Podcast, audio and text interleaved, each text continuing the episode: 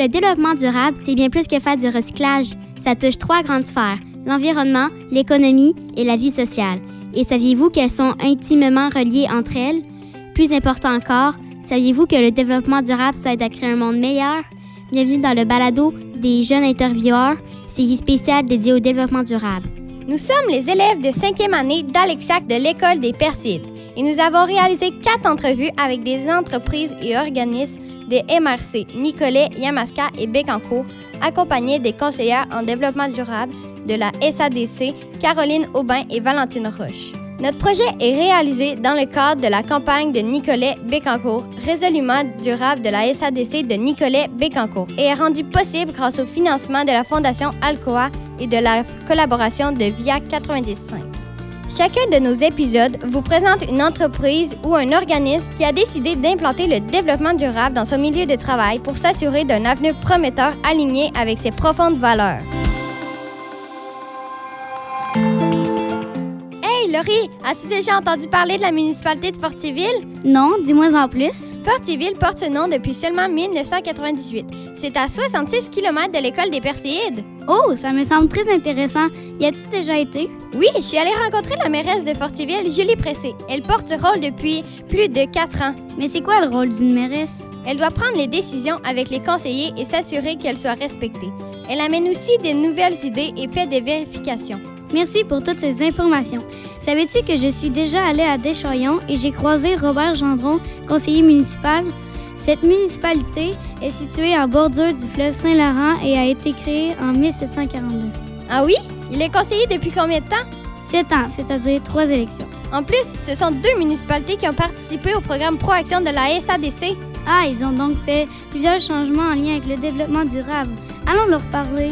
Ils seront aussi accompagnés de Valentine Roche, conseillère en développement durable de la Société d'aide au développement des collectivités.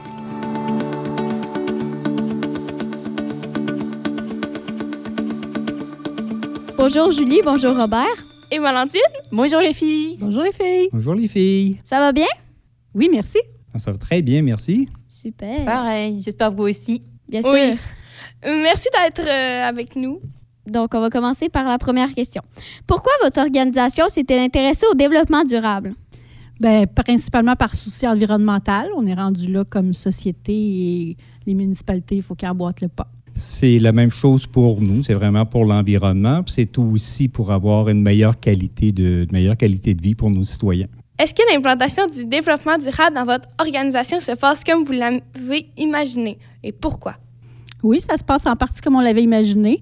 C'est sûr qu'il faut faire une étape à la fois. Il ne faut pas euh, penser que tout va se régler du jour au lendemain, mais ça se passe bien. On est content.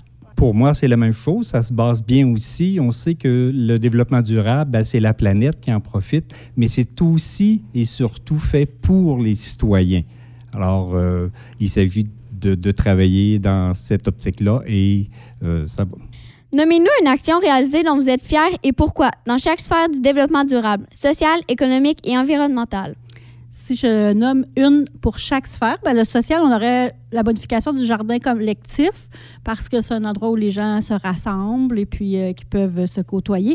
Aussi, on va se le dire, la rénovation du bureau municipal, ça a un impact euh, de fierté parmi les citoyens. C'était vraiment dû. Donc, euh, puis en même temps, bien, ça, ça crée de l'autre côté du développement durable écologique, environnemental, économique. Il y a l'installation de thermopompes pour enlever les fameux systèmes au mazout qui sont Ouais. très polluants. Ouais. Puis on a acheté de la belle vaisselle euh, réutilisable. Donc, euh, ça pour moi aussi, c'est économique parce qu'on n'a plus besoin d'acheter de la vaisselle qu'on jette. Puis c'est payant et c'est payant environnementalement. C'est une bonne idée. Ben, Deschaillons, au niveau de, de l'aspect social, je dirais que la, la piste cyclable, c'est probablement une des très belles réalisations.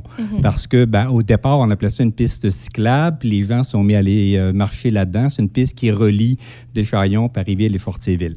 Et euh, par la suite, ben, comme l'hiver, on ne fait pas vraiment de vélo, ben, on a ajouté euh, à la piste piétonne, on a rajouté euh, du, ski de fond. Et avec, avec la pandémie, il y a beaucoup de gens qui sont mis à, pratiquer la marche, à pratiquer le ski de fond. On a eu d'autres demandes. Alors, on a ouvert aussi une piste de raquettes. Alors, il y a plein de choses qui se font. Et cette piste de raquettes-là, ben, durant, est en plein bois et durant l'été, ben, les gens peuvent faire du fat ils peuvent aussi se promener dans la forêt.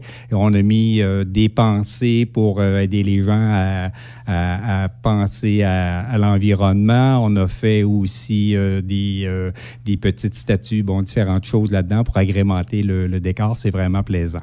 Alors, au niveau, euh, au niveau social, ben, ça attire beaucoup de, ça attire beaucoup de membres et ça amène les gens à communiquer entre eux. Alors, ça, c'est vraiment plaisant. Au niveau économique, bon, on a euh, récupéré des, des bâtiments qui, euh, qui ne servaient plus. Exemple, quand Hydro-Québec a quitté Deschaillons, on a repris leur garage pour faire notre garage municipal. Tous nos bâtiments, ben, comme à Fort-Séville, on a changé les euh, systèmes de, chauffage au mazout pour faire des systèmes de chauffage euh, électrique. Alors ça aussi, c'est euh, quelque chose qui, qui est très bon pour l'environnement. Au niveau de, de l'éclairage de nos rues, avant ça, on avait de l'éclairage avec des lampes au sodium qui éclairaient un peu partout. On a changé ça pour des diodes électroluminescents. Et ben ça, ça éclaire la rue et non pas les maisons et le ciel. Donc, ça évite beaucoup de, de pollution nocturne. Puis il y a beaucoup d'autres choses, mais euh, je t'en reparlerai plus tard.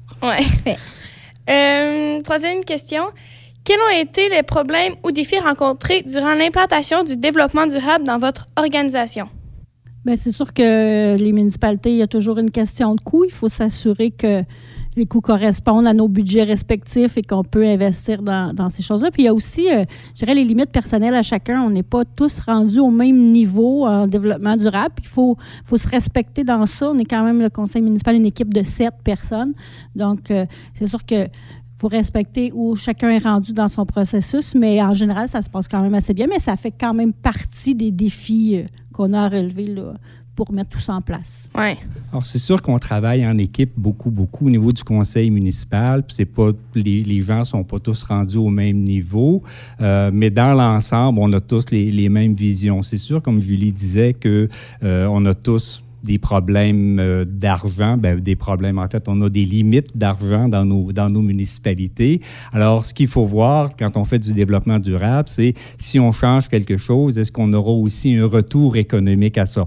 Alors, exemple, quand je parlais des, des lumières au, au tout à l'heure, ben, après cinq ans, l'équipement est payé et on paye beaucoup moins d'électricité pour éclairer nos rues, pour avoir euh, en plus un meilleur éclairage. Donc, ça, c'est euh, facile à vendre à la population. Si je pouvais rebondir sur euh, ce que euh, Julie et Robert, euh, aussi le développement durable, c'est ça. C'est sûr que souvent on voit le négatif, on voit les coûts à court terme euh, en matière économique. Mais si on voit à long terme, à plus long terme, eh ben, les impacts, ils ne sont pas seulement positifs euh, en environnement et en social, mais ils deviennent aussi positifs en termes économiques.